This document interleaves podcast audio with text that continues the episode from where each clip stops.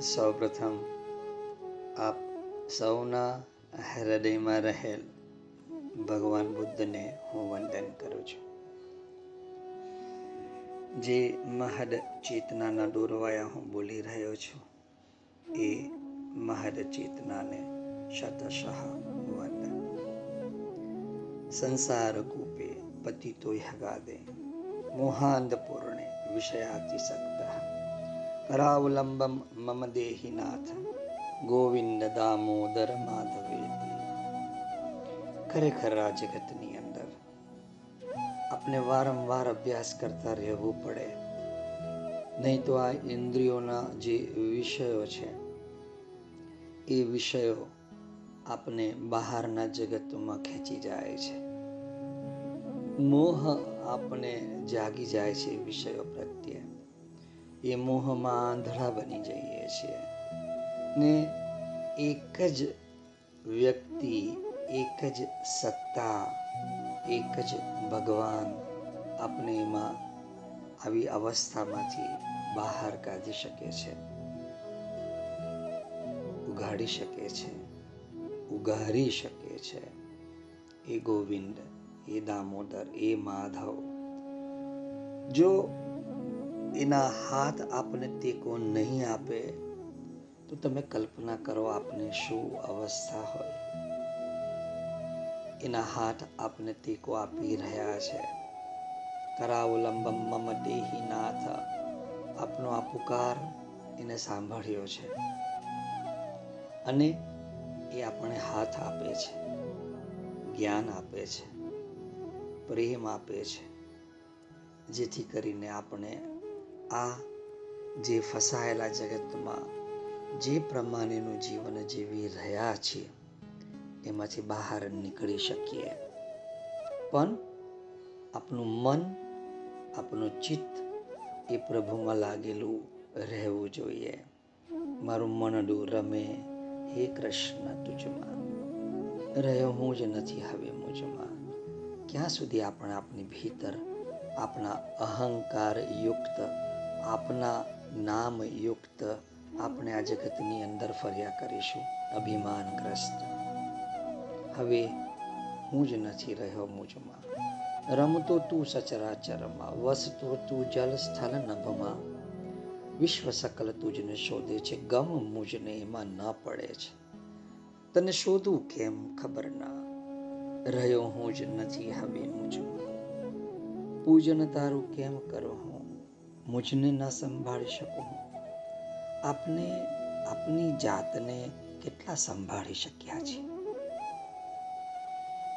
ખોટું ખોટું અભિમાન કરીએ છીએ આપણે. પૂજન તારું કેમ કરું હું? મુજને ના સંભાળી શકું હું. મારા હુંની જ છું ફિકરમાં. રહ્યો હું જ નથી હવે મુજમાં. આપણે તો આપણા હુંની ફિકરમાં રહીએ છીએ. મારું શું મારા કેટલા, મારો ભાગ કેટલો? આ મારું, આ તારું. મારા હુંની છું જ ફિકરમાં, રહ્યો હું જ નથી હવે મુજમાં. તુજથી છે અસ્તિત્વ જગતનું, હે કૃષ્ણ. વિશ્વ સકલ તારી જ રમતનું. વહે તું જ સદા જીવનમાં, રહ્યો હું જ નથી હવે મુજમાં. જો તું જ મારા જીવનમાં વહેતો હોય, સર્વના જીવનમાં વહેતો હોય, આ જગતમાં વહેતો હોય, તો પછી હું મારા જીવનની અંદર શા માટે વહું? હવે તારા જ વહેનની અંદર મારે વહેવું છે. કેમ? કેમ કે રહે હું જ નથી હવે મુજમાં. તવ પ્રસાદ જીવન જો પામું માધવ, વિશ્વ પ્રશંસા તુચ્છ પ્રમાણું. રાખું શું અહમ અર્પણમાં. રહ્યો હું જ નથી હવે મુજમાં. હે માધવ, હે કેશવ, હે યોગેશ્વર, તવ યોગ ચાહું છું. મુજમાં તુજ પ્રાગત્ય ચાહું છું. રમ તું જ પ્રભુ, તન મનમાં. રહ્યો હું જ નથી હવે મુજમાં. શું અદ્ભુત પ્રાર્થના. પરંતુ આપણે અધ્યસ્ત થઈ ગયા છે. આપના નામનો અધ્યાસ થઈ ગયો છે. આ શરીરનો અધ્યાસ થઈ ગયો છે.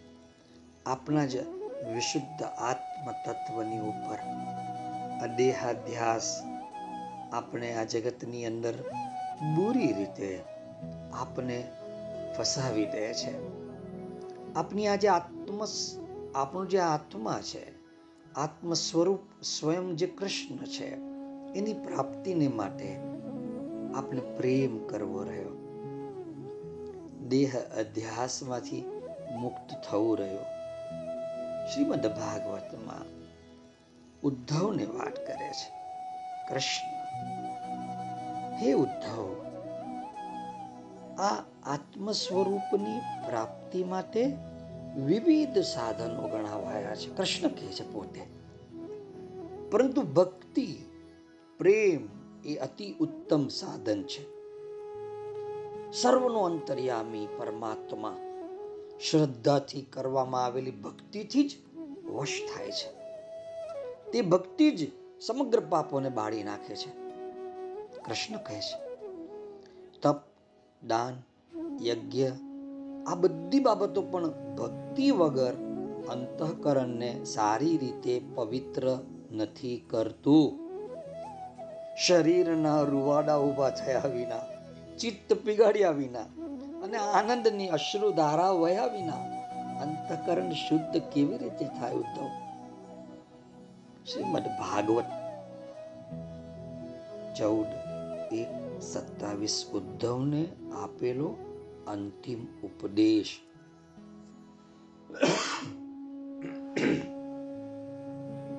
આપણે તો કૃષ્ણના ઉપદેશની પણ અવગણના કરીએ એટલું અભિમાન ધરાવીએ છીએ. ભલે કહ્યું હશે આપણે એમ માનીએ છીએ, પરંતુ એને આપણે આત્મસાત નથી કરતા. જો આત્મસાત થઈ જાય તો જીવનની મજા કંઈક ઓર છે. પરંતુ આપણે જીવનની મજા લેવી નથી. જીવનના દુઃખની અંદર આપણે ફસાયેલા રહીએ છીએ. પ્રત્યેક અણુમાં પ્રત્યેક અણુમાં, પ્રતિબિંબિત રૂપમાં આ ભગવાનનો આનંદ અંશ નિત્ય જાગ્રત રહે છે. પ્રત્યેક અણુમાં મારી વાતને તમે ધ્યાનથી સમજવાનો પ્રયાસ કરજો. તમારી સન્મુખ જેટલા પણ પદાર્થો છે, જળ, ચેતન જેટલું પણ તમારી સન્મુખ છે, એ પ્રત્યેકની ભીતર, પ્રત્યેક અણુમાં, પ્રતિબિંબિત રૂપમાં આ સ્વયં કેશવનો, આ મધ ભગવાનનો, આ માધવનો આનંદ અંશ નિત્ય જાગ્રત રહે છે.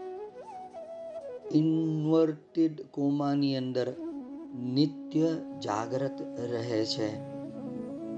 કોઈ પણ પદાર્થને તમે સ્પર્શ કરો, તો એની અંદર ધબકતો એ ભગવાનનો એક આનંદ અંશ નિત્ય જાગૃતપણે રહેલો હોય છે. આ એક અત્યંત ગંભીર તત્વ છે તથા રહસ્યમય છે. મારી આસપાસ સ્થિર જોવાતા પ્રત્યેક પદાર્થો. મારા ટેબલ, ખુરશી, કમ્પ્યુટર, પ્રતિમાઓ, પુસ્તકો, પેન, નોટબુકથી લઈ મારી સાથે શ્વસતા ઝાડ, પાન સગડું. જે છે તે સર્વેમાં ભગવાનનો આનંદ અંશ નિત્ય જાગ્રત રહે છે. પાંચ રૂપિયાની નોટ હોય કે બે હજાર રૂપિયાની નોટ હોય? એ નોટની અંદર પણ આ ભગવાનનો પ્રતિબિંબિત રૂપે એક આનંદ અંશ નિત્ય જાગ્રત રહેલો હોય છે. આ મારી વાતને ભાવપૂર્વક સમજવાનો પ્રયાસ કરજો તમને તમારી આસપાસ આ કૃષ્ણની લીલાને જો જોવી હોય, તો આ વાતને સમજવી પડશે. આપને આજે પ્રત્યેક જળ ચેતનમાં એનો જે આનંદ અંશ નિત્ય જાગ્રત રહેલો છે, જો આ રહસ્ય ઉજાગર થયા બાદ કોઈ પણ જડ વસ્તુ તમારા માટે જડ રૂપ નથી. તમારી નજર જ્યાં જ્યાં પડે તે તમામમાં તમને ભગવાનનો નિત્ય જાગ્રત રહેલો આનંદ અંશ જોવાશે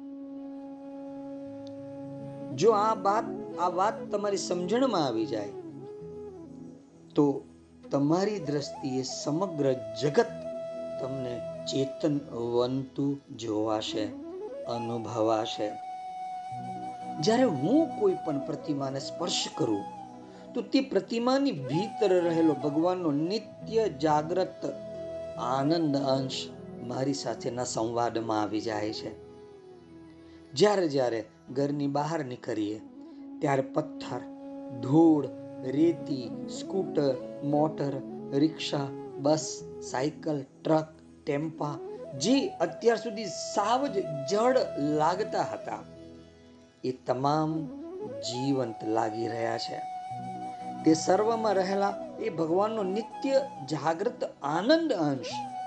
મારી સાથે અભિવાદન કરતો મને જોવાય છે, અનુભવાય છે અને આ અનુભૂતિ એટલી તો આનંદદાયક અને અનેરો સંતોષ સંતોષ આપનારી હોય છે, જેને શબ્દમાં વર્ણવવું અશક્ય લાગે. વિજ્ઞાન કદાચ આને પણ કહી શકે કહી શકે છે. કદાચ પાયા વિહોણું કહી શકે. કહી શકે છે. પણ આ સનાતન સત્ય છે.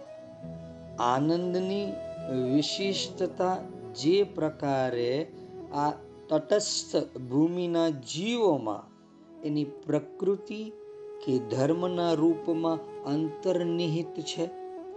બસ, એ જ પ્રકારે પ્રત્યેક અણુમાં અણુએ અણુમાં પ્રતિબિંબિત રૂપમાં આ ભગવાનનો આનંદ, અંશ, નિત્ય, જાગ્રત રહે છે.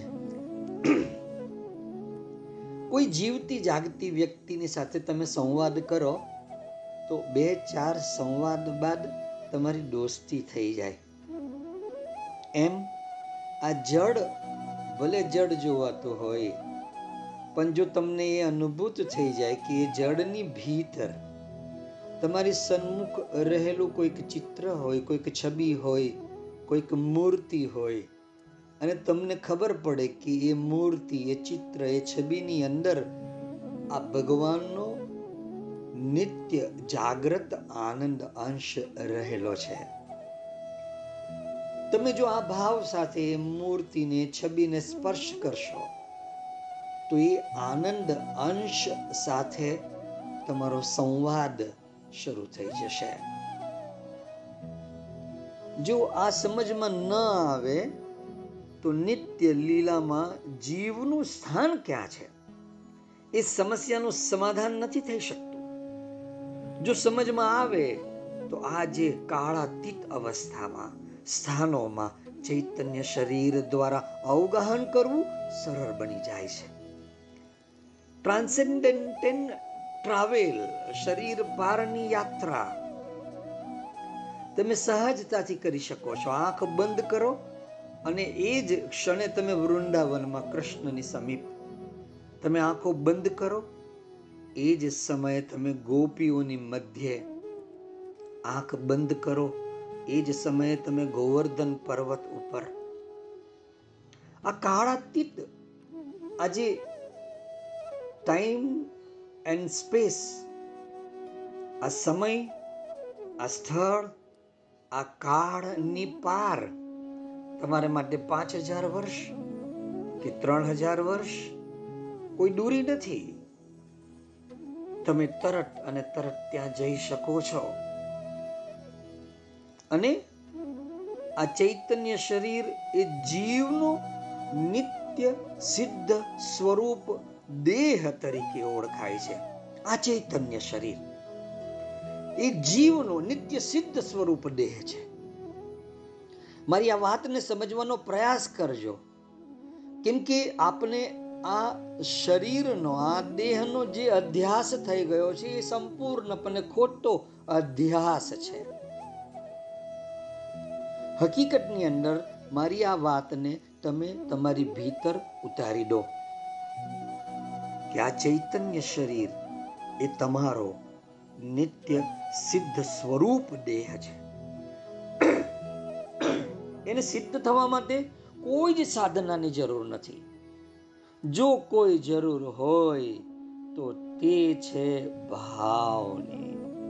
એટલે આ જીવના નિત્ય સિદ્ધ સ્વરૂપ દેહને ભાવ દેહ કહે છે. ભાવ શરીર. અને જેના દ્વારા આપણે વૃંદાવન ગમન કરી શક્યા.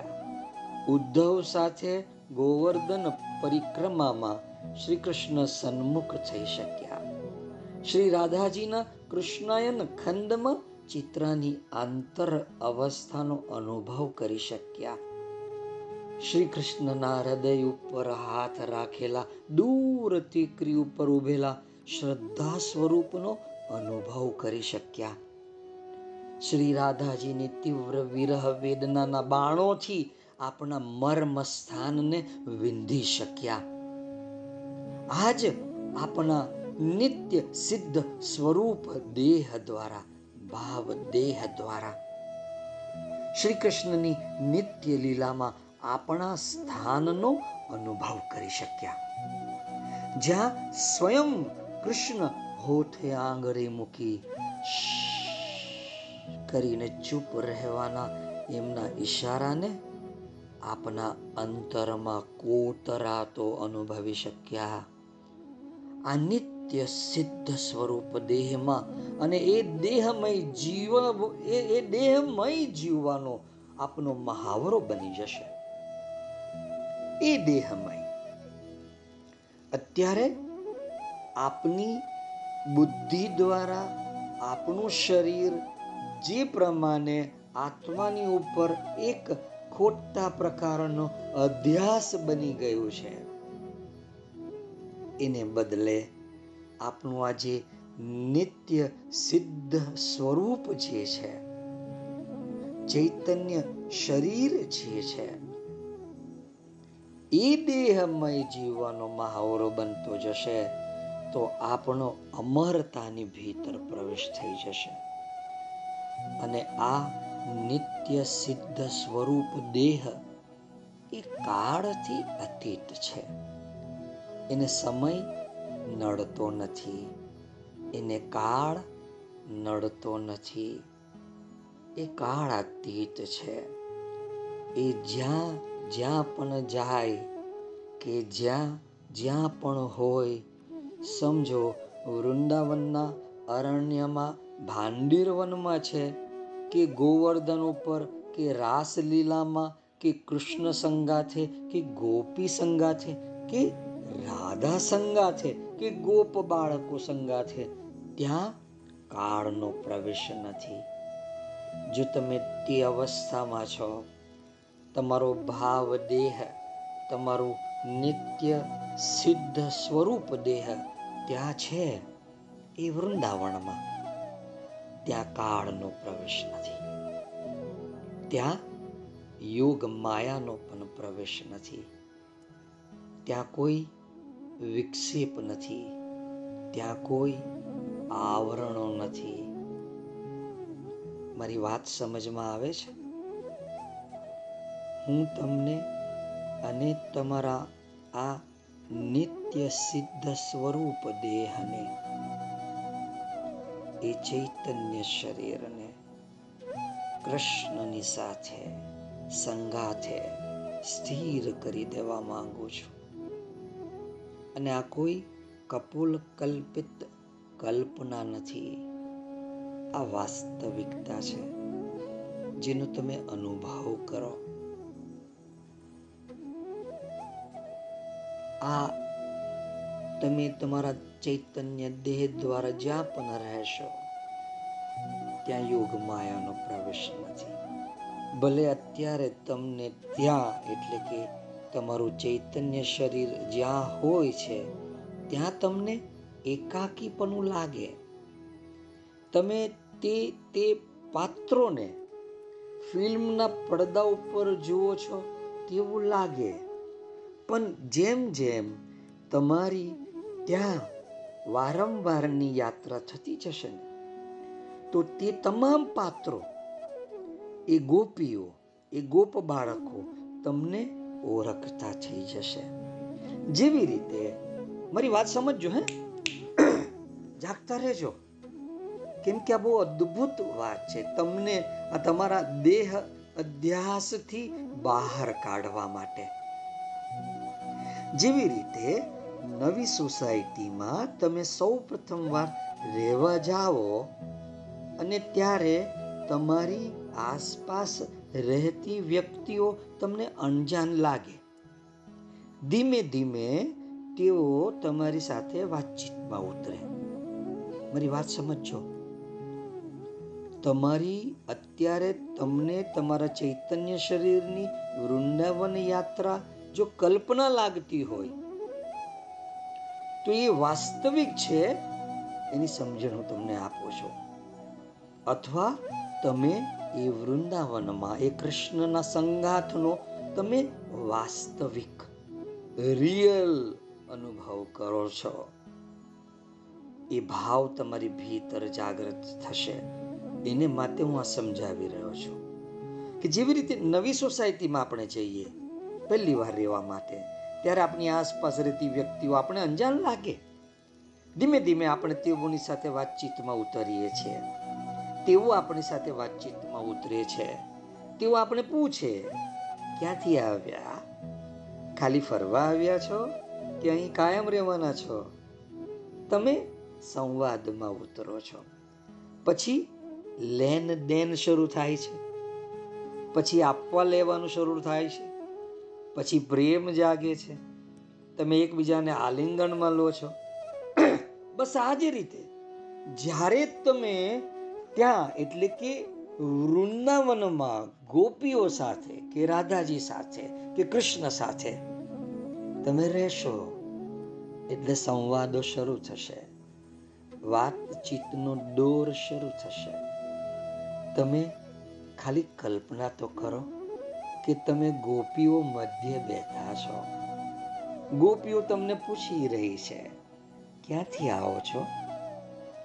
જ્યાંથી તમે આવો છો, ત્યાં કૃષ્ણ પ્રેમીઓ છે. કેટલો પ્રેમ કરે છે? આ તમારા જગતના લોકો, આ અમારા પ્રાણ પ્રિય કૃષ્ણને કેટલો પ્રેમ કરે છે? તમે અહીં કેવી રીતે આવ્યા? કોણ તમને અહીં લઈને આવ્યું?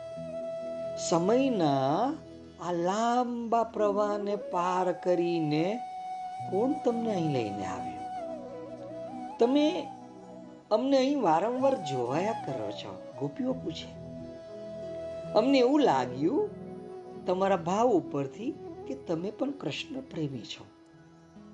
થોડી વાતો કરો ને, તમારા એ કળી કાળની, હે? કળિયુગની અમને થોડીક વાતો તો કરો. અમે તો અહીં જ નિત્ય સ્થાન બનાવી દીધું છે. તમારી વાત કરો ને. કેમ કે હું તમને જોઉં છું. તમે અવારનવાર અહીં આવો છો. એટલે અમને તમારાથી આ પરિચય થઈ રહ્યો છે. તમે પરિચિત છો એવું અમને લાગી રહ્યું છે. કેમ કે અહીંયા બધા નથી આવતા. જૂજ વ્યક્તિ આવે છે. કેમ કે ભાગ્યે જ અહીં કોઈ આવે. અમે તો અહીંયા નિત્ય સ્થાન બનાવી દીધું છે. ગોપીઓ કહે છે, તમારી વાત કરો ને. તમે આમ જ અહીંયા આવ્યા છો કે ખાલી ફરીને ચાલી જશો? કેમ કે ભાગ્યે જ કોઈ અહીંયા કાયમ રહે છે. પેલું સામે ઘર જોવાય છે તમને? ત્યાં જે છે તે ઘણા કાળથી અહીંયા રહે છે. બધા તેને મીરા કહે છે. ખૂબ જ કૃષ્ણ પ્રેમી છે ગોપીઓએ કહ્યું.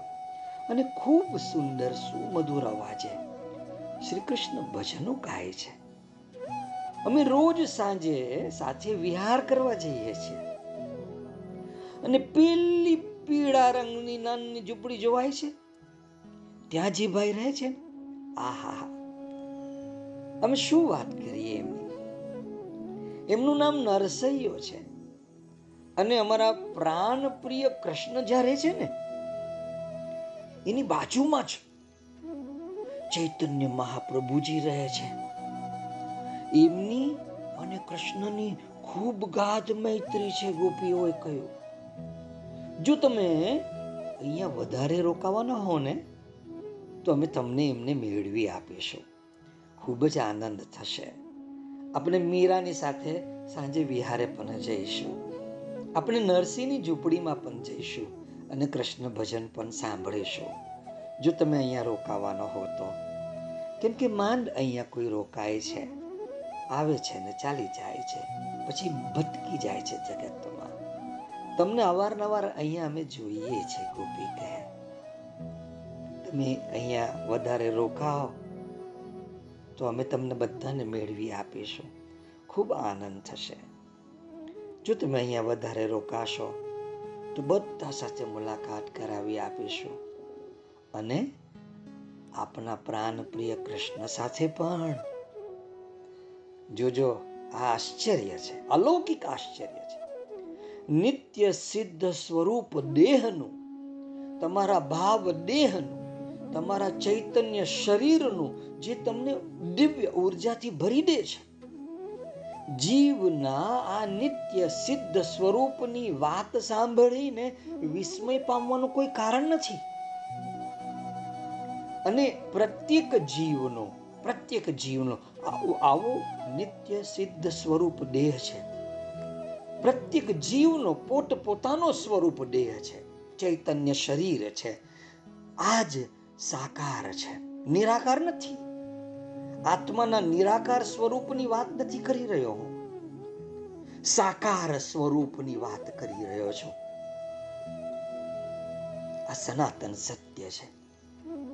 આ સ્વરૂપ દેહ, આ ભાવ દેહ ખરેખર તો આ ભગવત સ્વરૂપની જ અંતર્ગત છે. ભગવાન શ્રી કૃષ્ણની જ અંતર્ગત છે. કેવળ અંતર્ગત નહીં પરંતુ એનો જ સાક્ષાત અંશ છે. આ ભાવ દેહ, આ સ્વરૂપ દેહ એ જીવની પ્રકૃતિ છે. એ આનંદાત્મક છે. એના હાથ, પગ, અવયવો બધું જ છે. અને છતાં પણ બધું એક રસ છે.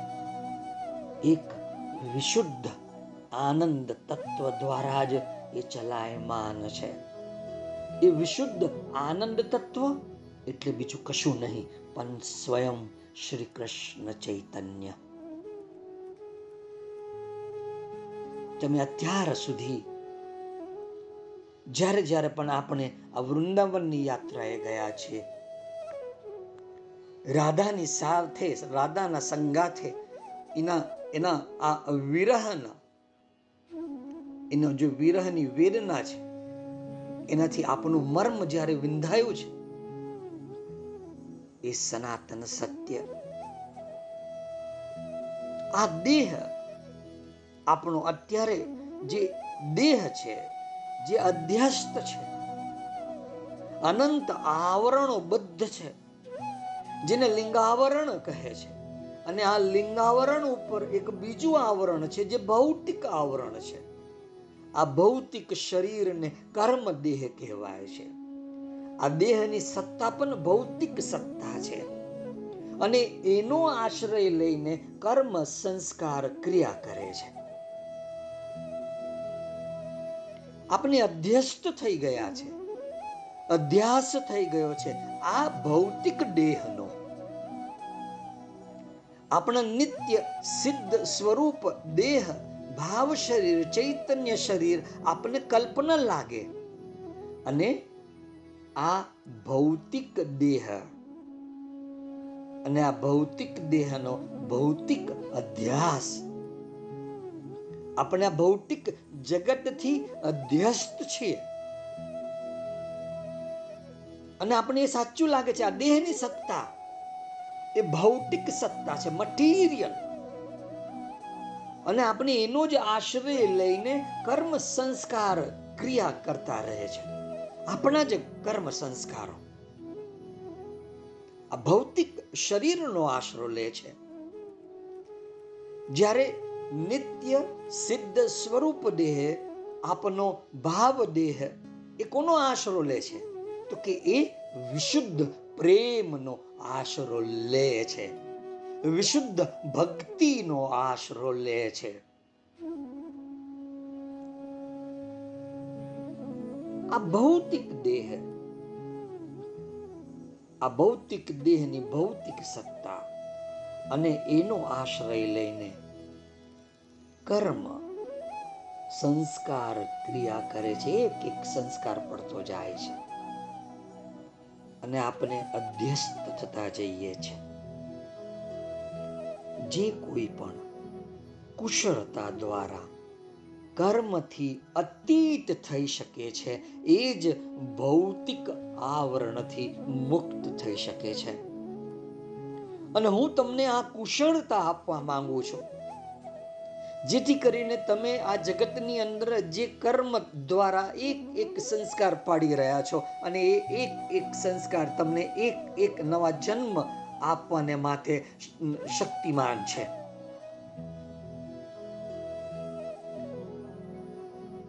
જે કોઈ પણ કુશળતા દ્વારા આ કર્મથી અતીત થઈ શકે, આ કર્મથી પાર થઈ શકે, એ જ ભૌતિક આવરણથી મુક્ત થઈ શકે છે. ભૌતિક આવરણોથી આ સંસાર જગતથી જુદાપનું અલગપનું કેળવ્યા વગર આપનો ભાવ દેહ, આપનો સ્વરૂપ દેહ ચેતનવંત, જીવંત બની નથી શકતો. જો ભૌતિક આવરણ આપણી ઉપર છે, આ સંસાર, આ જગતનું આવરણ આપણી ઉપર છે, આ સંસાર અને જગતથી આપણે અલગ નથી, આ સંસાર અને જગતમાં એક રૂપ થઈ ગયા છીએ, તો આપનો આ ભાવ દેહ ચેતનવંત નથી બની શકતો, જીવંત નથી બની શકતો. જ્યારે જ્યારે પણ તમે આ વૃંદાવનનો, આ કૃષ્ણ સંગાથનો, એના મોર પીચ શણગારણો, તમે જે પણ અનુભવ કર્યો છે, તમારા ભાવ દેહ, તો એટલું જાણજો કે એટલા સમય દરમિયાન આ ભૌતિક સત્તા તમારાથી દૂર રહેલી હતી. આ જડ જગત તમારાથી દૂર રહેલું હતું. આ સંસાર તમારાથી દૂર રહેલો હતો. એટલે તમે એ વૃંદાવનના કૃષ્ણ સાનિધ્યના આનંદનું તમે રસપાન કરી શક્યા છો. મતલબ તમામ આવરણોનું અપસારણ. અપસારણ એટલે જે પસાર થઈ ગયો છે, જે ઓધાઈ ગયેલું છે, એ ઓધાયેલા એ ઓધેલા તમામ આવરણો ફગાવતા જવાનું. તમામ આવરણો ફગાવતા જવાનું. જ્યારે આ આવરણો બધા જ ફગાવી દઈએ છીએ ત્યારે જ આપનો અભાવ દેહ, આ સ્વરૂપ દેહ જીવતો બની જાય છે. અને એને કોઈ ઉંમર નથી, એને કોઈ સમય નડતો નથી. એ ભાવ દેહ શ્રી કૃષ્ણની જેમ જ નિત્ય કિશોર છે. જાગો છો જાગતા રહેજો. કેમ કે સ્વયં શ્રી કૃષ્ણની ચેતના તમને એમના સામ્રાજ્યમાં પ્રવેશ કરવાનો, ત્યાં પીઆર પરમનન્ટ રેસિડન્ટ બનવાનો તમને એક અવસર આપે છે. આપણે કહીએ છીએ આ કેનેડા અમેરિકા પીઆર એનું પીઆર થઈ ગયું. એની પરમેનન્ટ રેસિડેન્સીશીપ આગળ થઈ ગઈ. કાયમનો રહેવાસી બની ગયો ત્યાં? શું આપણે આ Canada, Switzerland, New Zealand, Australia, America, હા? આપણે ત્યાં, આજ સ્થૂળ જગતની અંદર. અને આજ સ્થૂળ જગતમાં, હા, ત્યાં ક્યાંક સુવિધાઓ વધારે હશે. ત્યાં તમારે પીઆર બનવું છે. કાયમી રહેવાસી તમને ત્યાંના બનવું છે? કે કૃષ્ણ બોલાવી રહ્યો છે? એના પોતાના સામ્રાજ્યમાં બેઓ હાથો પહોરા કરીને એ સામ્રાજ્યમાં તમારે કાયમી રહેવાસી બનવું છે. પસંદગી તમારી છે ભાઈ. તમે જે પસંદ કરશો તે તમે બની જશો. આ જગતની અંદર તમારી માન્યતાએ તમારી બુદ્ધિએ આ જેટલા પણ આવરણો ઓઢેલા છે, એ આવરણોનું અપસારણ કરવું પડશે. જે પસાર થઈ ગયો છે, એને અપસાર કરો. અપસારણ. કૃષ્ણ તો આપણને પ્રેમથી બોલાવી રહ્યો છે. પરંતુ આપણે આ દેહથી અધ્યસ્ત થઈ ગયા છે. આપણે લીલાના રહસ્યને સમજવા જઈ રહ્યા છે. સમજવા તો શું મેં તમને કહ્યું એ પ્રમાણે આત્મસાત કરવા જઈ રહ્યા છે. આ રહસ્ય એટલે જે વસ્તુ છુપાવેલી રાખેલી હોય એને રહસ્ય કહે છે. જેવી રીતે કોઈ એક વ્યક્તિ દસ પંદર દિવસ પહેલા તમને ખૂબ ગાળો આપતો હોય, ખૂબ ખરાબ નિંદા કરતો હોય અને આજે આવીને તમારા પગ દબાવવા લાગી જાય, હાથ જોડવા લાગી જાય તો લોકો કહે, ભાઈ, આનું રહસ્ય શું છે? કાલ સુધી તો તારો વિરોધી હતો અને આજે તારો દોસ્તાર બની ગયો ભાઈ. તો ભાઈ કે, એનું કોઈ કામ એવું એટલું અટકેલું હતું કે તમારી મદદ વગર એ પૂરું થઈ શકે એમ નથી. તો મનમાં તો એમ છે કે પોતાનું કામ થઈ જાય અને બહારથી પગ દબાવે છે. મનમાં તો એમ છે કે આપનું કામ થઈ જાય અને આપણે મંદિરે જઈએ છીએ. કૃષ્ણની મૂર્તિ સમક્ષ હાથ જોડીએ છીએ આ જ છે એની મૈત્રીનું રહસ્ય.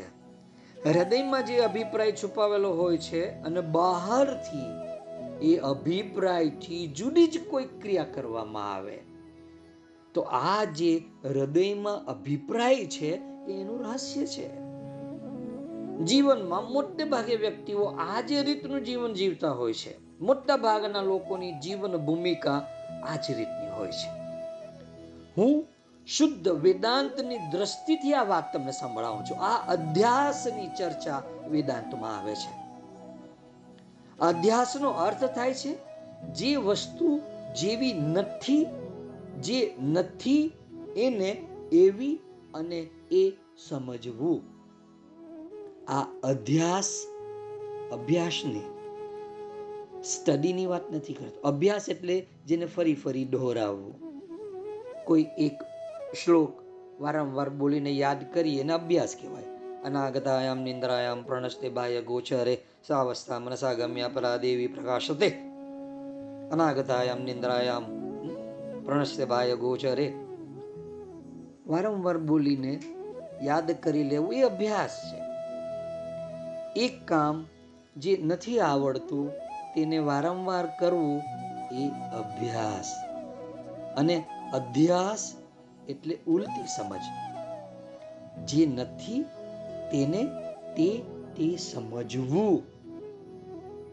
આપની ચીજને બીજાની સમજવી અને બીજાની ચીજને આપની સમજવી. એનું નામ અધ્યાસ સમજો, જે વસ્તુ જેવી નથી જે નથી, એને એવી અને એ સમજવું.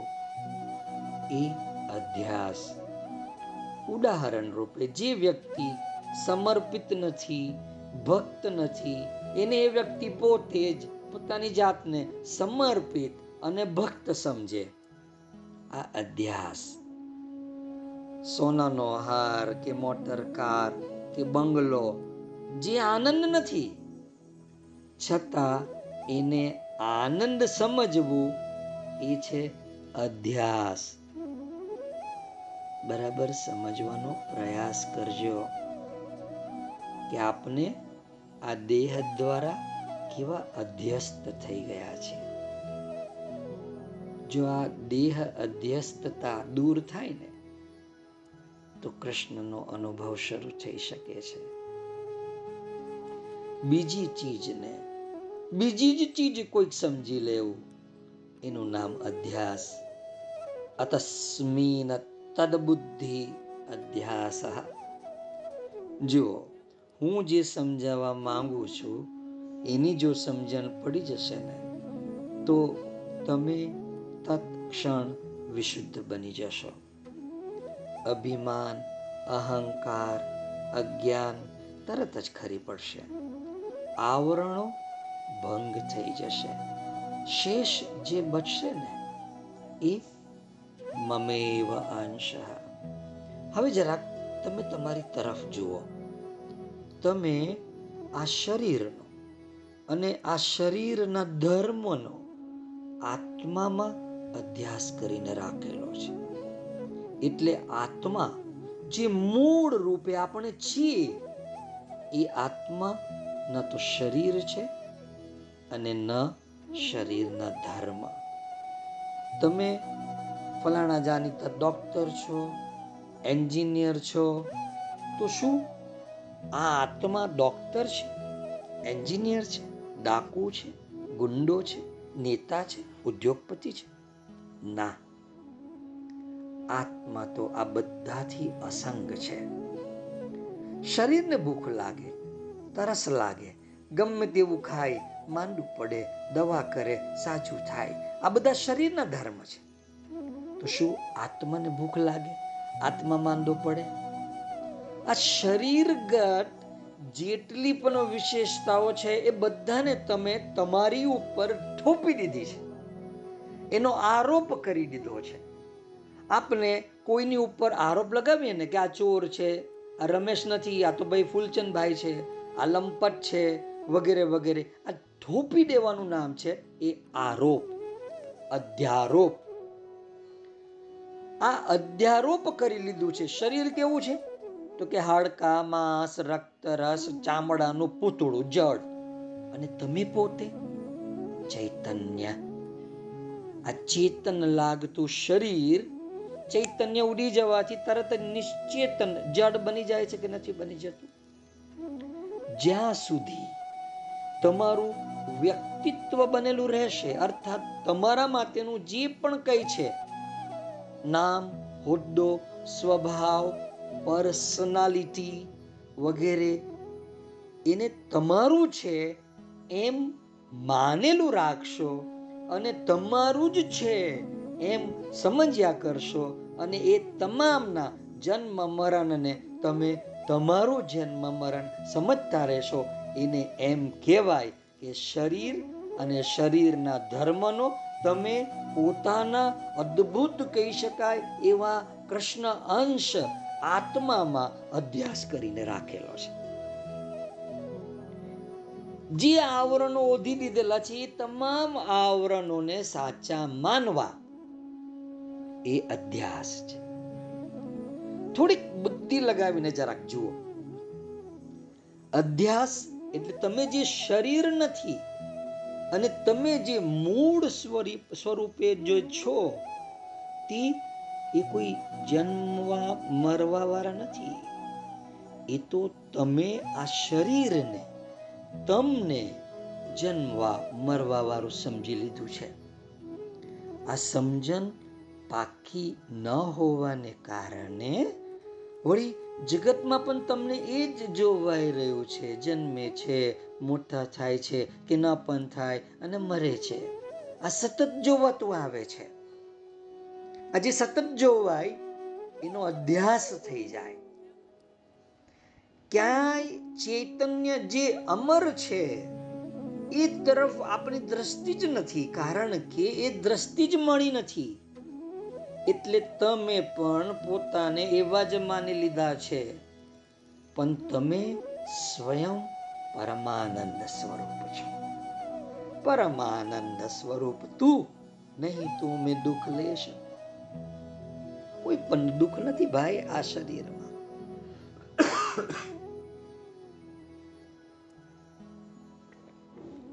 પણ જ્યાં સુધી આ શરીરથી, આ દેહથી તમે અધ્યસ્ત છો. દેહ ભાવનો અધ્યાસ પ્રબળ છે. તો પરમ પરમ આનંદ સ્વરૂપનો આપને અનુભવ નહીં થશે. તમે સ્વયં આનંદ સ્વરૂપ છો. આ સત્ય ઉપર તમારા મનના આવરણો હટાવીને એક દ્રષ્ટિ નાખજો. તરત અને તરત તમારા મગજની ખેંચાયેલી નસો ઢીલી થઈ જશે. ચહેરા ઉપર એક સ્મિત આવી જશે. તમને ખરેખર તમારા સ્વયં સાથે જે તમારી ભીતર ધબકી રહ્યો છે, એની સાથે પરમ પ્રેમ છે. પરંતુ તમે આનંદ સમજી લીધો છે રસગુલ્લામાં. તમે આનંદ સમજી લીધો છે સ્ત્રીમાં, પુરુષમાં. તમે આનંદ સમજી લીધો છે ઘરમાં ફાર્મમાં પ્રોગ્રામમાં. આપણો જે આનંદ છે આત્માનો, એ આનંદને આપને બીજી બધી બાબતોમાં અધ્યસ્ત કરી દીધો છે. આપણને એક અધ્યાસ છે. આપણે બીજી બધી બાબતોમાં આનંદ સમજી લીધો છે. રસગુલ્લામાં, ખાવામાં, પીવામાં, ફરવામાં. મારી વાત સમજાય છે ને? જાગો છો ને? આપણો જે આનંદ છે, આત્મા, એ આનંદને આપણે બીજી બધી બાબતોમાં અધ્યસ્ત કરી દીધો છે. આપણને એક અધ્યાસ છે કે આપણે આ બીજામાં આનંદ સમજીએ છીએ. કંઈક કેટલાય જન્મો લઈ લીધા, કંઈક કેટલાય ભોગ ભોગવી લીધા, છતાં આપણે જાગ્યા નથી. કુમાર જીવનું નામ સાંભળ્યું છે તમે? કુમાર જીવ. જો નથી સાંભળ્યું, તો સાંભળી લેજો. બહુ અદ્ભુત કૃતિ એમને લખી છે. કઈ કેટલા સમય પહેલા તમે જ્યારે જાણશો ને કે ઓહો, આટલા સમય પૂર્વે આ વ્યક્તિએ આવું લખ્યું છે? અનુભૂત તો ચોક્કસ કર્યો હશે. તો જ આવું લખી શકે. કુમારજી એમ કહે છે, ન જાણે કેટલાય જન્મોમાં કેટલીય રીતે જીવ્યા છીએ આપણે. ઘરના વિભિન્ન અર્થોને, ઘરના વિભિન્ન અર્થોને ન જાણે કેટલીય વાર જાણી છે. એક ગૃહસ્થ હોવાની ખુશી અને પછી ઘર વિહોણા થવાની વ્યથા. ઘરના વિભિન્ન અર્થોને ના કેટલીય વાર જાણીએ, ના જાણે કેટલીય વાર જાણી છે. એક ગૃહસ્થ હોવાની ખુશી અને પછી ઘર વિહોણા થવાની વ્યથા. એક ઘર વસાવ્યાનું સુખ અને પછી એના ઉજળવાનું દુઃખ. ના જાણે કેટલીય વાર કહ્યું છે વિરક્તિથી હવે નહીં વસાવું બીજું ઘર. અને ના જાણે કેટલી વાર ઉગી આવ્યા છે ઘાસ ફૂસની જેમ. શરીર ઉપર ઉધઈના રાફડા. કોઈ અન્ય ઘર સંસાર. કેટલી વાર દ્રઢતાથી કહ્યું છે, નિર્વાણ પ્રાપ્ત બુદ્ધની જેમ. હે ગૃહકાર, હવે વધુ નહીં બનાવવા દઉં તને બીજું ઘર. આ ઘર અંતિમ છે. કેટલી વાર આપણે કહ્યું છે કે આ જન્મ અંતિમ. આવું બોલી બોલીને કઈ કેટલાય નવા જન્મો લઈ લીધા છે. પરંતુ ફરી ફરી પાછું આવવું પડ્યું છે. પરલોકથી ફરી આ લોકમાં હાથમાં લઈને એ જ ભિક્ષા પાત્ર કલમ કે જ્ઞાનની મશાલ. કુંવર, નારાયણ. આ કુમાર જીવ. જેનો અનુવાદ રમનિક અગ્ર, અગ્રવાતે કર્યો છે. ઘર એટલે ફ્લેટ, બંગલો હાઈરાઇઝ બિલ્ડિંગ મહેલ, ઝૂંપડું કે છાપરી. આપણે એક જ ઘરના કેટલા રૂપ જોયા છે. એક જ ઘરને આપણે કેટલા અર્થોમાં જોયું છે અત્યાર સુધી. ચોર્યાસી લાખ જન્મો છે. કેટલી વાર ઘર બનાવ્યા હશે? કેટ કેટલા ઘરોમાં રહ્યા હોઈશું કેટ કેટલી વાર પરણ્યા હોઈશું કેટલી વાર ઘર ભાંગ્યું હશે? કેટલી વાર ઘર વિહોણા થયા હોઈશું ફરી ફરી કેટલી વાર ઘર વસાવ્યું હશે? અને એનું સુખ કેવું હશે? આવા કેટલા ઘર અને કેટલા જન્મોમાં ઉજડ્યા હશે આપણા? કેટલા ઘર, કેટલા જન્મમાં ઉજડ્યા હશે? એ ઉજડવાના દુઃખે કેટલું ભયંકર હશે આપણી ભીતર? એ ઉજડવાનું દુઃખ પણ. કેટલા પિતાઓ, કેટલી પત્નીઓ, કેટલા પુત્રો, કેટલી દીકરીઓ, કેટ, કેટલા સગાઓ. આદિ શંકરાચાર્યનું ભજ ગોવિંદમ યાદ આવી જાય. પુનરપિ જનનમ, પુનરપિ મરણમ, પુનરપિ જનની જથરે શયનમ. આ જે કાવ્ય છે. એ કુમાર જીવનું કાવ્યનો એક અંશ છે. હિન્દીના સુપ્રસિદ્ધ કવિ કુંવર નારાયણના કુમાર જીવ કાવ્યનો અનુવાદ. કુંવર નારાયણે લખેલું છે. કુમાર જીવ કાવ્ય, અદ્ભુત કાવ્ય. અને આ અનુવાદ આપણા ગુજરાતી ભાષાના વિદ્વાન કવિ રમણીક અગ્રવાતે કર્યો છે. કુમાર જીવ વિશે થોડુંક ટૂંકાણમાં જાણી લેવું જરૂરી છે. આ કુમાર જીવ પ્રકાંડ પંડિત હતા, ભાષાવિદ હતા, ચિંતક હતા. કુમારજીવ સંસ્કૃત, પાલી અને ચીની ભાષાના વિદ્વાન હતા. અને આ બધી ભાષાઓ તે મહેનત કરીને શીખ્યા હતા. સંસ્કૃતના પ્રાચીન ગ્રંથો અને સાહિત્યને સમગ્ર એશિયામાં, ચીન, જપાન અને કોરિયા સુધી ફેલાવવામાં કોઈને યશ આપવો હોય તો તે કુમાર જીવ છે. કુમાર જીવે ભારતીય સંસ્કૃત ભાષાની સંસ્કૃતિને ચીની ભાષામાં ઉપસાવી છે.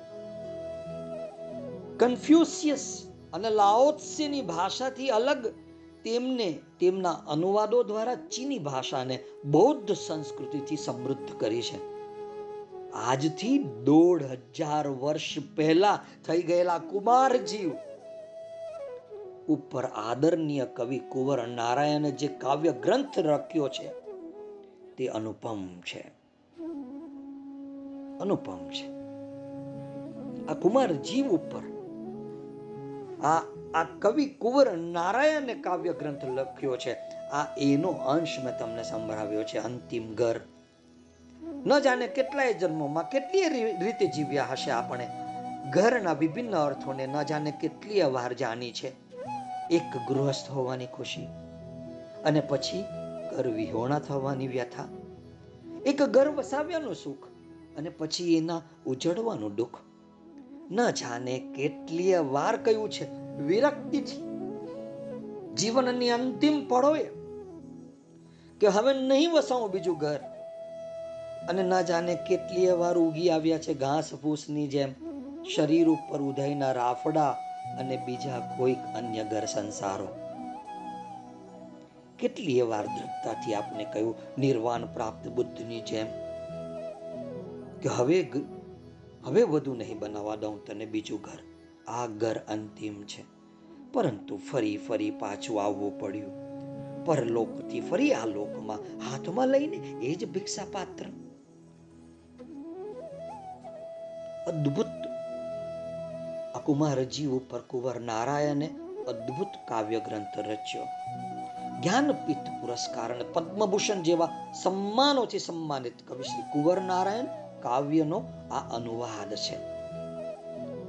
સાત વર્ષની ઉંમરે કુમાર જીવને તેમની માતાએ બૌદ્ધ ધર્મની દીક્ષા અપાવી હતી.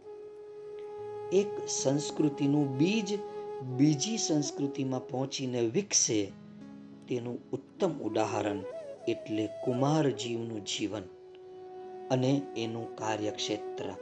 તેમના આ કાર્યને લીધે સંસ્કૃત અને ચીની ભાષાને નવી જીવન શક્તિ મળી છે.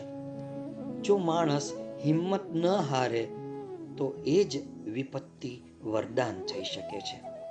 કુમારજીવની જીવન કથામાં ઘટનાઓથી વધારે તો જીવનની સચ્ચાઈને મહત્વ આપવામાં આવ્યું છે.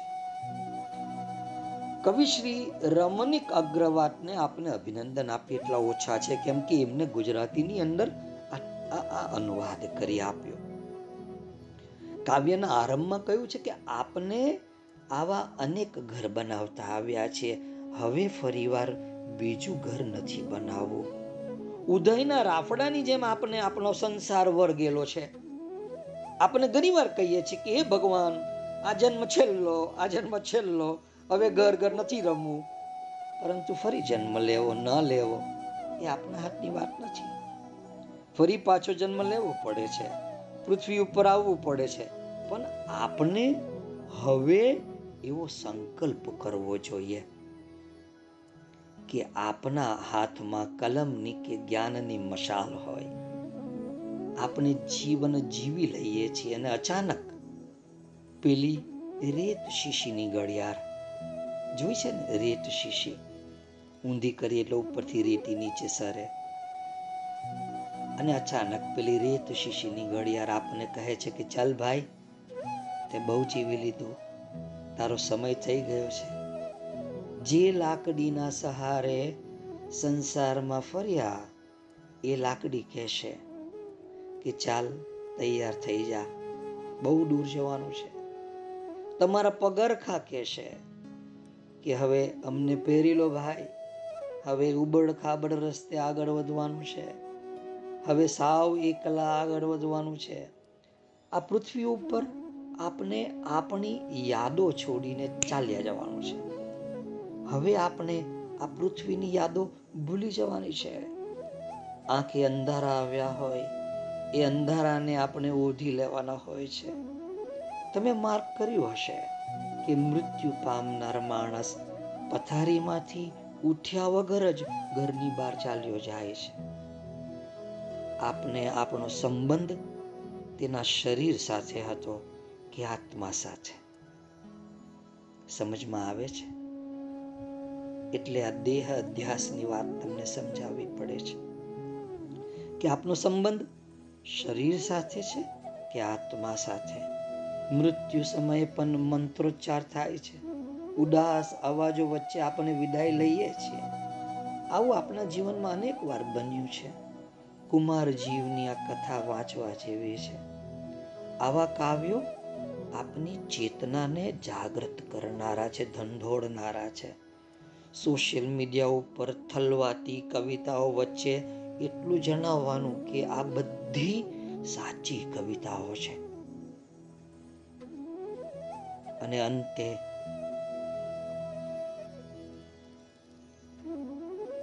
એક કવિતાનો એક બીજો નાનકડો અંશ. સાંભળજો ધ્યાનથી અંતે ગોખમાં પડી રેત ઘડી કહે છે, ઉઠો, હવે સમય થઈ ગયો. ખૂણે પડી લાકડી કહે છે, ચાલો, બહુ દૂર જવાનું છે. પાંગથે પડેલા પગરખા કહે છે, પહેરી લે અમને, રસ્તો બડખાબડ છે.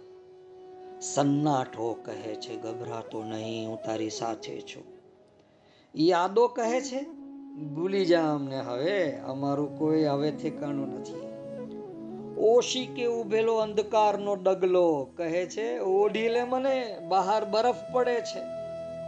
અને આપણે મો સૂઝણે જ નીકળવાનું છે. એક બીમાર પથારીમાંથી ઉઠ્યા વિના જ ઘરમાંથી બહાર ચાલી જાય છે.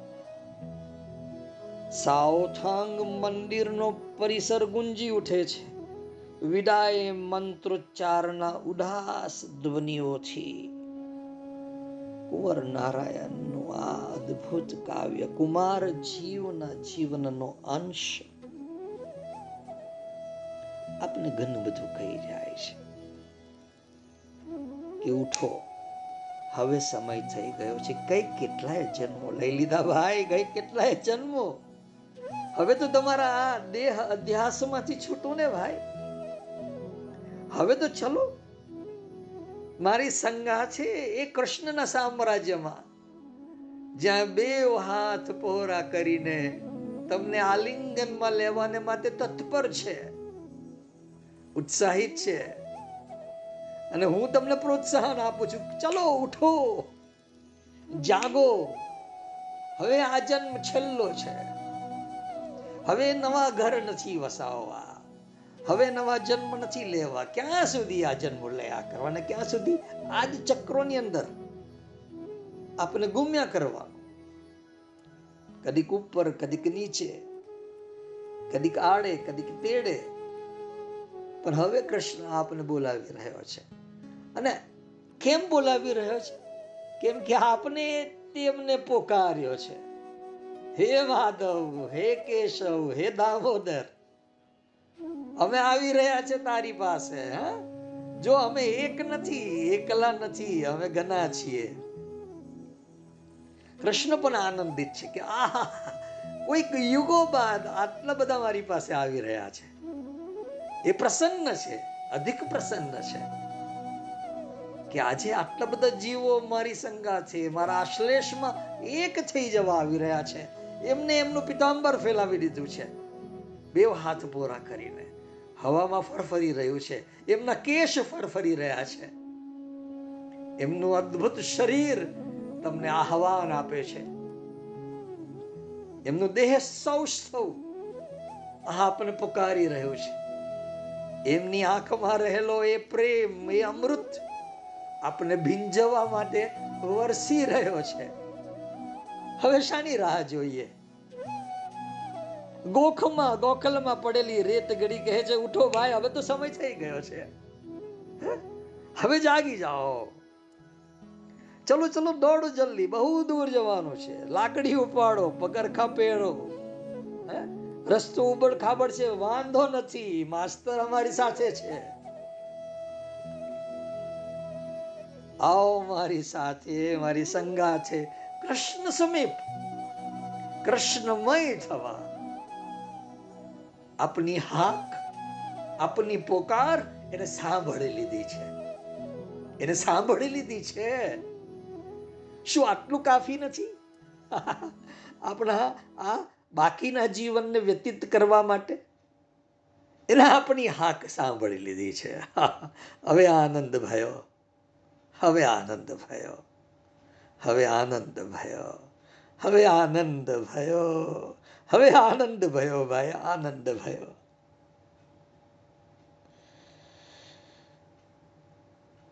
વધુ તો શું કહું તમને? મારા શબ્દોને વિરામ આપું છું. બુદ્ધમ શરણમ ગચ્છા જેને ઉતાવળ હોય, એ ઉઠી જાય, સમય થઈ ગયો છે. ખૂને પડી, લાકડી પકડી લો, હા? પગરખા પહેરી લો. સન્નાતો કહેશે તમને ગભરાતો નહીં? અરે સન્ના તો ક્યાં રહેવાનું? આપણે બધા જ સાથે છે. જો તમારી આસપાસ તમારા સંગા છે. કંઈક કેટલાય તમારી સાથે આવી રહ્યા છે.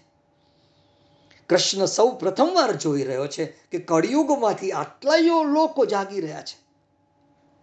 કળિયુગમાં આટલા લોકો મને પ્રેમ કરી રહ્યા છે. તમે થોડા દોડો. કૃષ્ણ અધિક દોડતો આવશે તમારી પાસે. કેમ કે કૃષ્ણને માટે પણ આવું દ્રશ્ય વારંવાર નથી આવવાનું. અસ્તુ.